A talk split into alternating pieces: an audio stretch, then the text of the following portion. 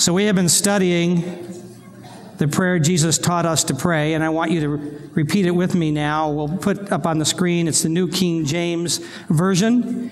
And would you say it with me? Our Father in heaven, hallowed be your name. Your kingdom come, your will be done on earth as it is in heaven. Give us this day our daily bread, and forgive us our debts as we forgive our debtors. And do not lead us into temptation, but deliver us from the evil one. For yours is the kingdom and the power and the glory forever. Amen. So these very ordinary men were following a very extraordinary man whose very presence and desires seemed to infuse heaven itself into very hellish places would infuse healing into paralyzed limbs, would infuse peace into demonic tortures, who would breathe life into that which seemed dead, and would breathe divine acceptance into rejected outlaws. And because he was their rabbi, and because they were supposed to look just like he looks and act just like he acts, they said, We're not doing this thing. We're, we're missing something here, and we think we know what the X factor is. So, Jesus, teach us to pray.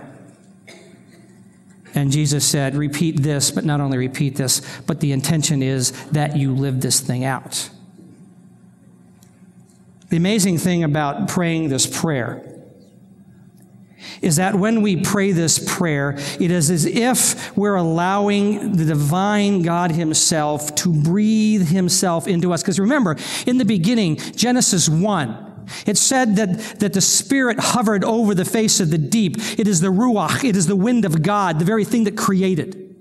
It is the same breath, it is the same spirit that came down on the day of Pentecost, that thing called the pneuma, the Greeks called it, which was this breath of God that came in and filled them up. It is what God has endeavored and desires to happen in us as we begin to pray. He fills us with His breath. And not only does He fill us with His power, His breath, His presence, His, His provision, He not only fills us to capacity, but He expands our capacity so that He can fill us with more. So I want to demonstrate that for you. Adam, come up and join me. I've asked Adam to join me this morning to, to give you an illustration of this. It's a simple illustration, but I want you to see this. Everybody say hi, Adam. Hi. Adam, say hi to these people. Hello. Okay. so this morning, Adam, who has played Jesus before in our musicals, now is going to play God since he's older. so say hi, God. Okay, and, and, and what Adam's holding here is us. That is us. So when we pray this, Our Father who art in heaven, we are simply remembering the fact that because of God's choice, that which has separated us from being in his family has been removed because of the death of Jesus, and we can enter into this family relationship and call him daddy, and God breathes in us. Usually not that noisily. Our Father who art in heaven, hallowed be your name. Hallowed be your name. And if you didn't catch all of this in the previous sermons, I invite you to download the podcast because you need to hear this stuff. Hallowed be your name.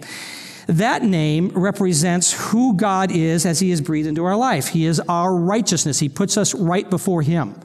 He is our sanctification. He makes us into the people we were designed to be in the first place.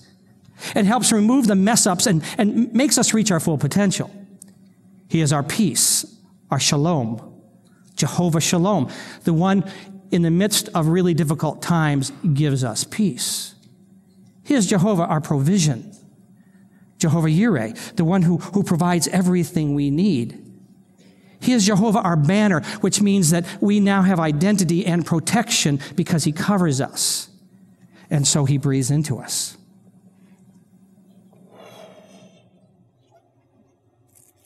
Good. Your kingdom come, your will be done. That when hell, when hell itself breaks loose in our lives, God's power and his provision and his peace break in. And God breathes into us. I'll give it one more. Thank you. Give us this day our daily bread. There is this promise of God that as we trust Him, every single thing we need, He provides. And God breathes into us. Now, it's an amazing thing as you will study this passage, you will see that the first three petitions can stand independently on their own. The remaining three are connected by the Greek word and. And I know part of that, as we read this morning, used the word but, but it really can be used as the word and. So we read this part that, that, that says that give us this day our daily bread and forgive us our debts as we forgive our debtors and lead us not into temptation and deliver us from evil. So we start out by saying, Our Father who art in heaven, hallowed be your name. Your kingdom come, your will be done on earth as it is in heaven. Give us this day our daily bread. Now, if we miss from this point on, you passing out? Okay. When we miss that part of, and forgive us our debts as we forgive our debtors, and lead us not into temptation, but deliver us from evil. If we miss that point, if we miss that part, if we do not live that out, here's what happens, and God says He will do. Thank you, God. I want you not to miss this. What we have prayed in the beginning, those petitions are lost if we don't finish up with the remainder of the prayer and live it out. We deflate his presence, we deflate his provision, we deflate all that we have wanted ourselves to be entitled to as we began that prayer. It would be like me saying this to my wife, Pamela my Pamela, who art in my house.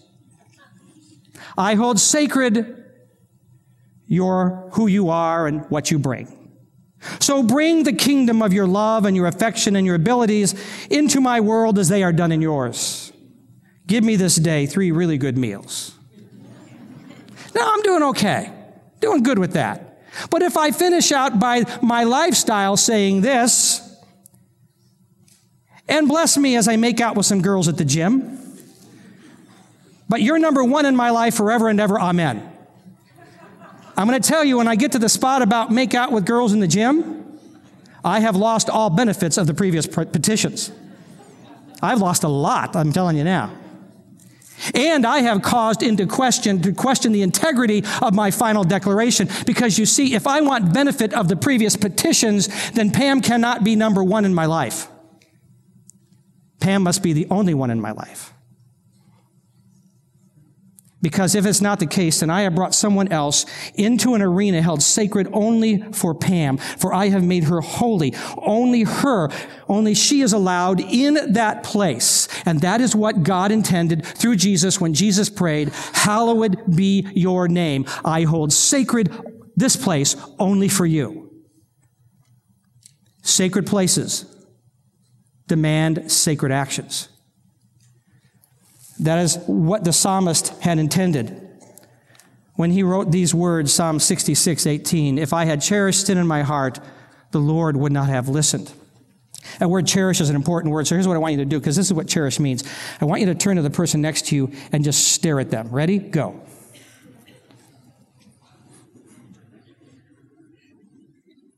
Some of you are not looking at the person next to you. Okay, here's what that means. Cherish means to gaze with an attachment to the person, to the thing. That's what cherish means. I cherish you. So you didn't know this, but you were cherishing the person next to you. It means then in this context to gaze at something evil, unright, or something that is not to be in the sacred space, that is anti-sacred that it does not belong in the same place where God is. It is an idol. Anything that doesn't believe in the, belong in the sacred spot is what God would call an idol. And he says if we do that, if we allow something in that sacred place, something to take up residency, the Lord will not witness, he will not acknowledge, he will not consider what I'm asking. I've lost it. Now, I know that there are those moments that I live that kind of life where there's something in the sacred place that should not be there, and God, out of His grace, still does something for me. But really, what He's saying here is don't take the risk because if you're holding it sacred, I will not listen. James, the bishop of the first century church in Jerusalem, affirms that truth when he says these words, James 4. You do not have because you do not ask. So ask. And you ask and you do not receive because you ask wrongly to spend it on your passions. It means I want to spend it on that which is not sacred, but it is in the sacred place. And therefore God says, I will not give it to you. If that is the case, if I'm asking wrongly, if I have these problems with things being in the sacred space that should not be there, then how will I ever pray and He will hear me? It's simply this that we can't say our Father without forgiveness. We owe a debt to God. What was that line? And forgive us our, our debts. The Greek word debts just simply means to owe someone something. So if I'm a follower of Jesus, then I owe God certain things. I owe him pure relationships. We owe him pure relationships. We say, yeah, but did you see how sexy she looked? See how sexy he looked? I just couldn't help myself. We still owed that. We owe to love our neighbor. And you say, well, yeah, yeah, but he didn't have to live by that old cranky biddy that I live next to.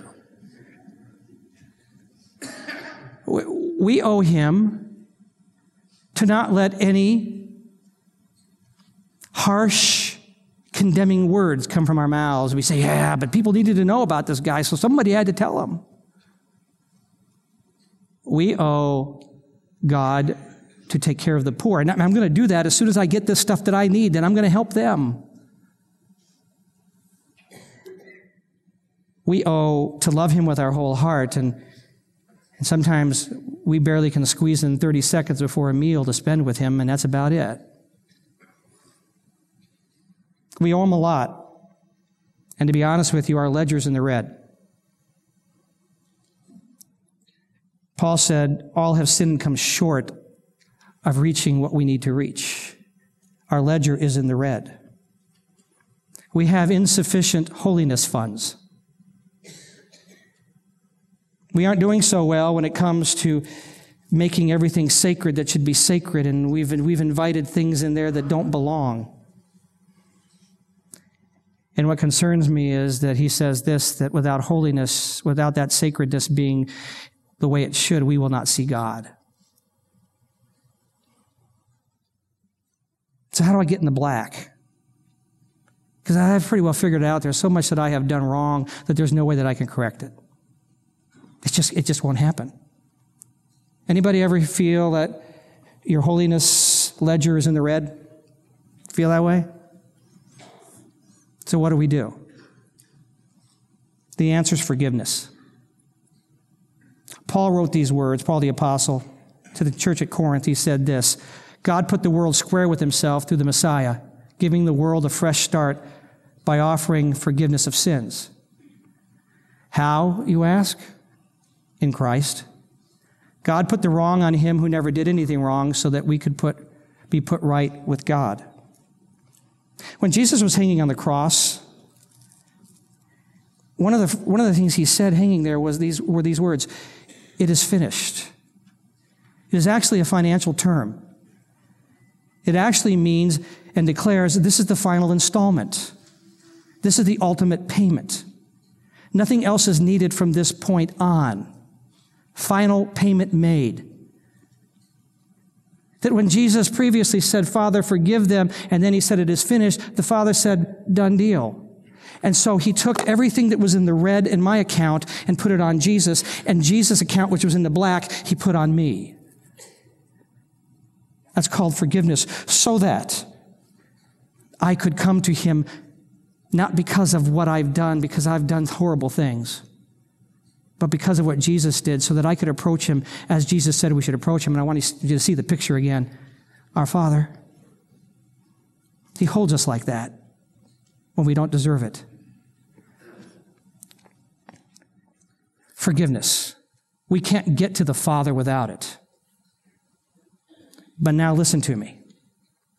We can't enjoy our Father without forgiving. So, Adam, let me pick on you again. You can just stay right there. I'll come to you. Do you have good friends in this congregation? Some guys you hang with? One of them here? Who is it? Jake Rittenau. Jake, you here? There's Jake's over there. Okay, so let, us say this. Let's say you guys are really good friends, and you are. Okay, let's say that Jake, it just, it just, it was an odd thing, but Jake somehow lost his temper, got into a shoving match with somebody, shoved the guy over, he hit his head, and he died. Jake goes to trial. He's convicted of murder. And just whatever, the, whatever happened, Jake ended up being sentenced to lethal injection. How would that make you feel? Horrible. Yeah. So, so you feel horrible about it. It's broken your heart. You love this guy? So what would you do to, what would you do to try to free him up? Would, would you try? Anything possible? Do you hear that words? Anything possible? Everybody here? He said anything possible. Jake, he said anything possible. So what if the judge called you in and said, got away? All I need you to do is bring your son Joey in and we'll give him the lethal injection. Anything possible? Could you do it? Sorry, Jake. we tried, man.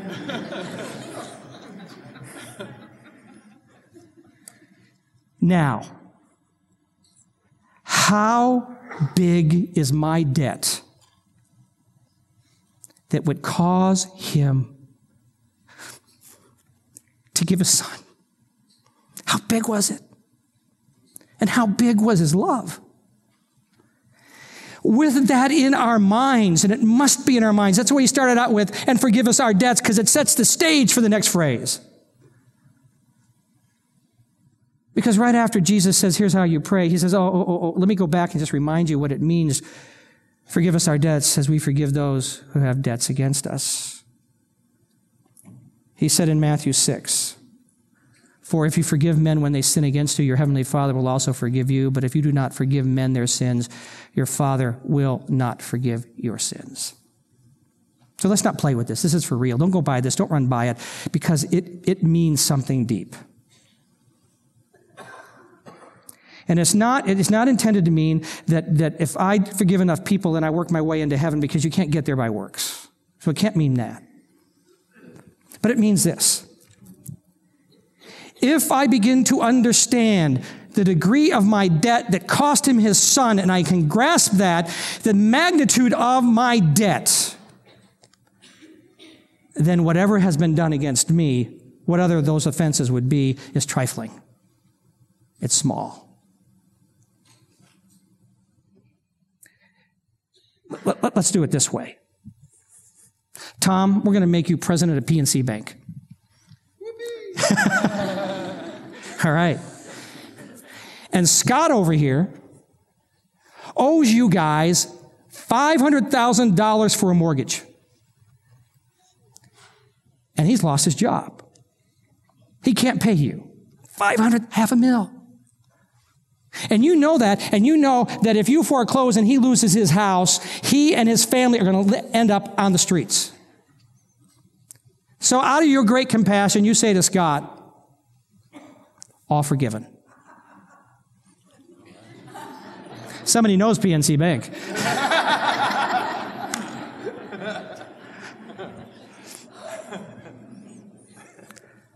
so, it's a good thing, it's a fun thing.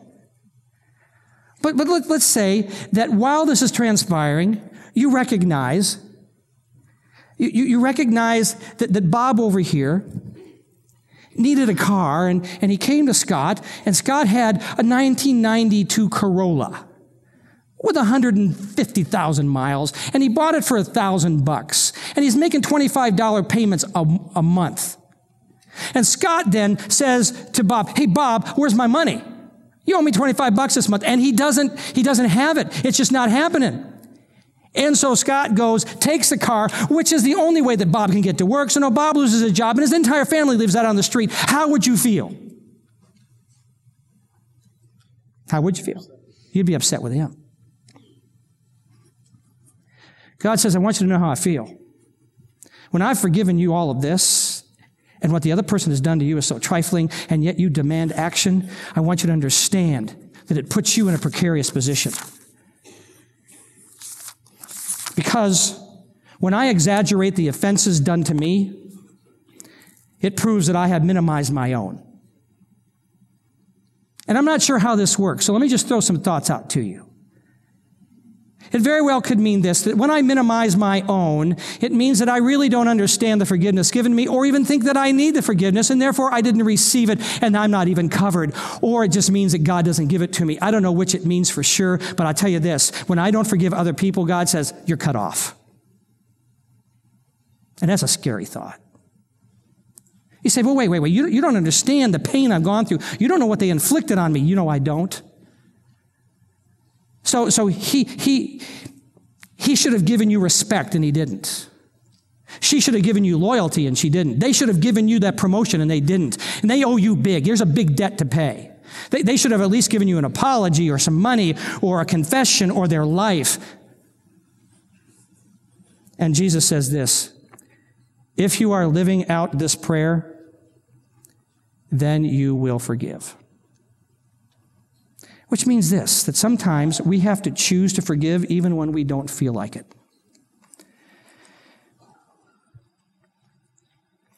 I want to tell us this morning, remind all of us that forgiveness is not an emotion, it is an act of the will. Do we actually think that when Jesus was hanging on the cross and his son was being crucified and people were, were screaming at him, do you think the Father was in heaven feeling really good about that? I think he was saying, Woo, this is so great. This is wonderful. My son's being beaten. Woo! He didn't feel it at all. In fact, he had to turn his back on his son. But when at that moment Jesus said, Father, forgive them, at that place symbolic of the separation between us and God because of our sins, God takes that curtain and rips it from the top to the bottom and says, Come on home because it was his decision, not his emotion. I'm thankful for the honesty of the late Corrie ten Boom. Corrie ten Boom and her family lived in Holland during World War II, and they were very, they were very instrumental in rescuing Jews and hiding them from the Nazis until they got caught. The family was sent to Ravensbrück, which was a notorious camp where thousands and perhaps millions were killed. Corrie watched her own sister, Betsie, die there. And by a miracle, it was a miracle, Corrie ten Boom was actually released. Following World War II, she went back into Germany and began to declare God's love for those people. She had this saying, something along these lines of, There is no pit of sin so deep that his grace does not go deeper still. She had finished talking in a, in a small gathering, and a man came up held out his hand to shake her hand and said, Do you really believe that? She looked up, and at that moment, she recognized one of the guards from the camp, instrumental for the death of her sister. And she said, Hate just came. And she knew she had a choice. So at that moment, she chose to forgive. She reached out and said, I forgive you, and shook his hand. And she said later, the emotion of love caught up with the act. See, sometimes when you forgive, you don't feel like you've forgiven. And, I tell people it's like ringing a bell with a, with a rope connected. As long as you pull the rope, the bell rings. But when you forgive, you let go of that rope, but the bell still swings. But eventually it stops. And the emotion catches. You say, well, wait a minute. What about justice? He got away with it. Well, let's talk about justice. So, so that lady, your friend, hurt you deeper than anybody else? So, how much justice? What do we do? How much justice? How much is enough? Okay, so so so let's let's get the executioner here. Let, let's get the, the whip in his hand and let's put her right here. How many lashes? How many lashes bring justice? One, five, ten, a hundred? Let's do a hundred. That'll, that'll solve it. A hundred. She'll feel that pain. And so we whip her. We whip her. Lash after lash after lash. Justice, justice, justice, justice, justice. And when we're done, how do you feel? Because I'm going to tell you that for every lash she felt, you had a fresh feeling of the pain you felt because that pain needs to be felt so you can justify hurting her. And suddenly you live it over again. And the danger about that kind of justice is that as you try to leave that, you may have a new memory stirred up by those feelings. And you say, wait a minute, she did this too. Time for more justice. And you will never, ever get enough justice. It is true that unforgiveness will keep that person, that lady, in a prison of torture. You can do that. You can just keep them there and you can hound them and harass them and let them know how deeply they hurt you. But I want to tell you, as long as she's getting lashes, you're still holding the whip. And you will continue to feel the pain and relive it. Our sins whipped Jesus. And what did he do in return? He let go. Because he said, I could call a legion of angels and take care of you people. But he didn't. Love keeps no record of wrong. So the time comes that we've got to choose to forget even when there seems to be no justice. Because forgiveness detaches us from the pain of the event. So Jesus is free to say to the, to the thief on his right that has been ridiculing him, he's free to say to him, Hey, we got a future ahead. Today you'll be with me in paradise. Let's go. We're moving from this point. It gives him the freedom to say to the one who betrayed him, Peter, hey, feed my sheep because we got a future ahead. Let's keep moving. When we let go of that pain, when we forgive, it gives us the ability to move on from that point. And as long as we don't forgive, we stay in that cul-de-sac of pain.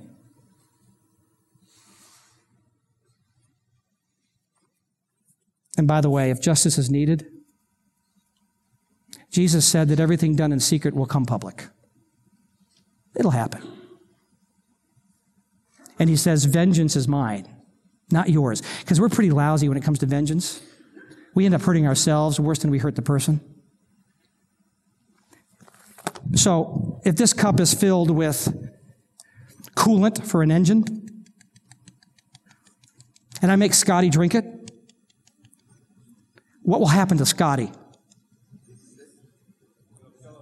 He'll suffer at least and probably die. You ready, Scotty? Who do you know that hurt you so badly you wanted them to suffer? Maybe you wanted them to die. So let's say that I'm really ticked off at Scotty. He just, he hurt me deep. Unforgiveness, are you ready for this? Unforgiveness is me drinking this poison in hopes that he will die.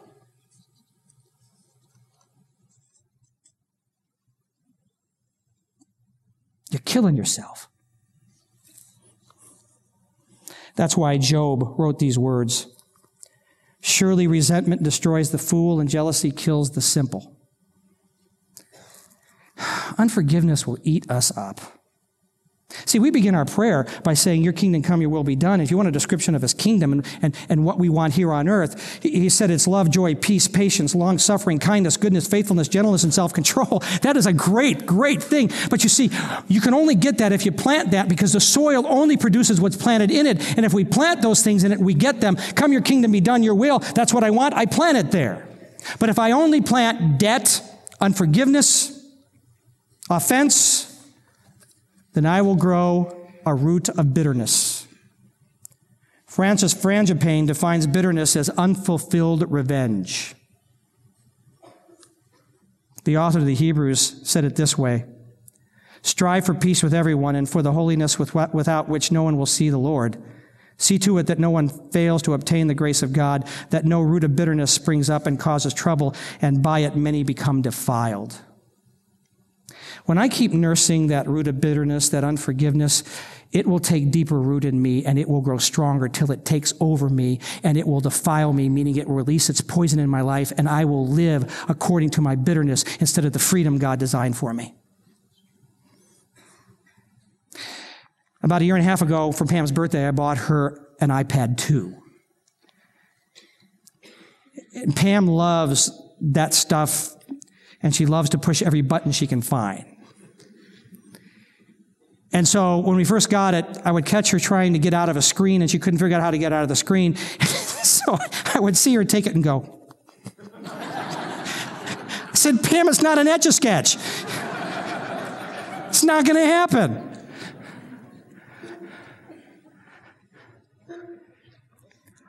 Our offenses should be put on an etch a sketch so they stay on the surface so that we can go like this.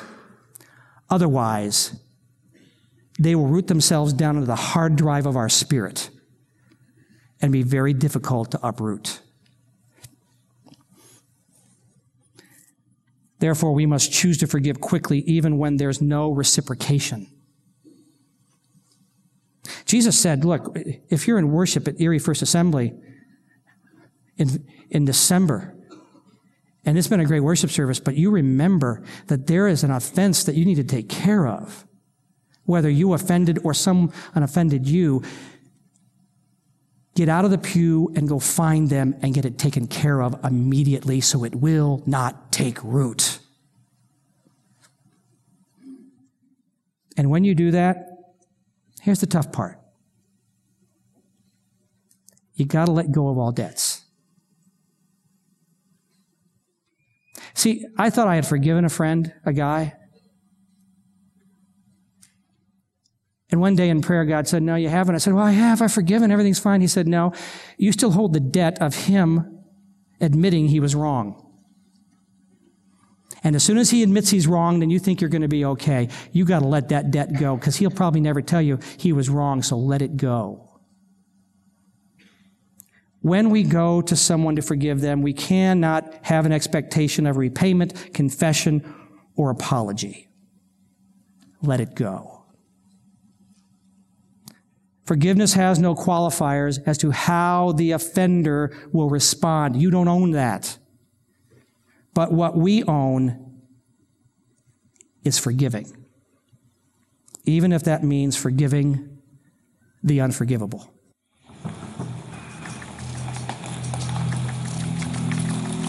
About 3 o'clock in the morning, I'd be awoken to gunfire. Um, I remember those shots, how loud it was. And, but I remember raising up in the bed and throwing my body out, trying to shield the gunfire. I would take a blast in the face, and that shot would blow me out of bed. And there I'm laying on the floor, there bleeding and in shot, not sure again who's in my home.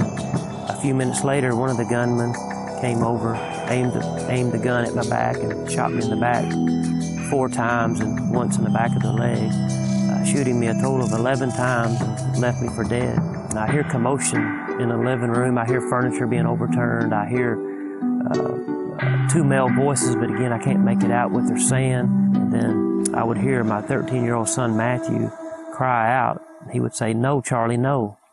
Why are you doing this? No, Charlie, don't. And then when I heard Charlie's name being mentioned, I knew who was in my home, and I knew why he was there. He was to get revenge, all because we made him break up with our daughter. And then I heard the gunshots. I heard Matthew being shot, and then they took turns stabbing my eight-year-old son Tyler to death as he hid in a closet.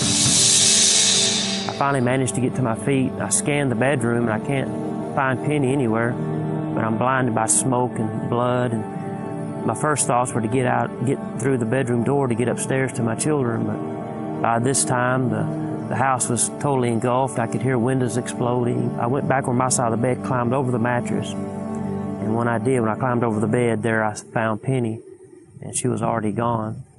Um, it was a horrific scene. I couldn't get her out. I didn't know how to get to my children. And probably the hardest thing I did that night was when I climbed out our bathroom window, knowing they were inside, and, and I couldn't get them out. The whole time I crawled to my neighbor's house, I wasn't really feeling the pain. I think I was just running on adrenaline and shock. And, and once help came, that's when the, the pain began to set in. I realized at that point that no effort on my part was going to change what happened. That I realized that they're all gone. But my sister came to me and said that Erin, my daughter, she was alive. And I'm thinking, how can this be? Because I thought she had died in the home as well. But right before I went into the operating room, I'd find out that Erin had been arrested and was being charged with murder. And when I heard that, I, I remember raising up from that hospital bed and I was yanking tubes out of my nose, IVs out of me, and I was just screaming, let me die, let me die. I had a home, I had a wife and three children, and now it's all gone. And I remember going back to my property. I was angry at my daughter, of course. I was angry at those two young men, but just to be honest with you, I was angry at God too. I said, God, I don't understand. Why didn't you do this? Why did you take my family? None of this is making any sense. God, why? And when I said, God, why? I looked over to my right and I seen a piece of paper. And when I picked it up and I began to read it, and when I read that first line, I literally fell to my knees because I knew God had just showed up. It said, God, I don't understand why you would take my family and leave me behind to struggle along without them. And I guess I may never totally understand that part of it, but I do believe that you're sovereign and that you're in control. I tell you, when I read that page, I just fell on my face on those ashes. God must have spared my life for a reason. It was by no accident that He left that page there for me. He let me realize that day that, hey, I've got a purpose for you. I want to use you. I want to take this tragedy help others. It wasn't long after I found that burnt page that God began to deal with my heart about my bitterness. By this time, I had already forgiven my daughter. I mean, she's my daughter, my flesh and blood. And so I think that came a little easier. But those two young men that took my family, I'm like, God, I'll do anything. They don't ask me to forgive them. This could go one of two ways. I can stay bitter or I can get better. And I think at that point I was determined that I was not going to let Satan get the victory because what Satan meant for evil, God wants to turn to good. I want to use this tragedy to bring honor and glory to you, to honor my family. And there in the courtroom, I stood in front of those two young men and I forgave them. I said, I don't forgive what you did because what you did was wrong and you'll have the rest of your life to think about what you did. But I said, I, God has commanded me to love you and I forgive you. It, it wasn't until that day when I walked out of that courtroom that I realized that, you know what? I think everything's going to be okay. That life is going to go on. My life here on earth is going to have meaning. And, uh, and there's still some good days ahead. Terry Caffey is experiencing our Father who art in heaven, hallowed be your name. Your kingdom come, your will be done on earth as it is in heaven. Give us this day our daily bread. Because he has decided to live out and forgive us our debts as we forgive our debtors. What about you? Will you stand?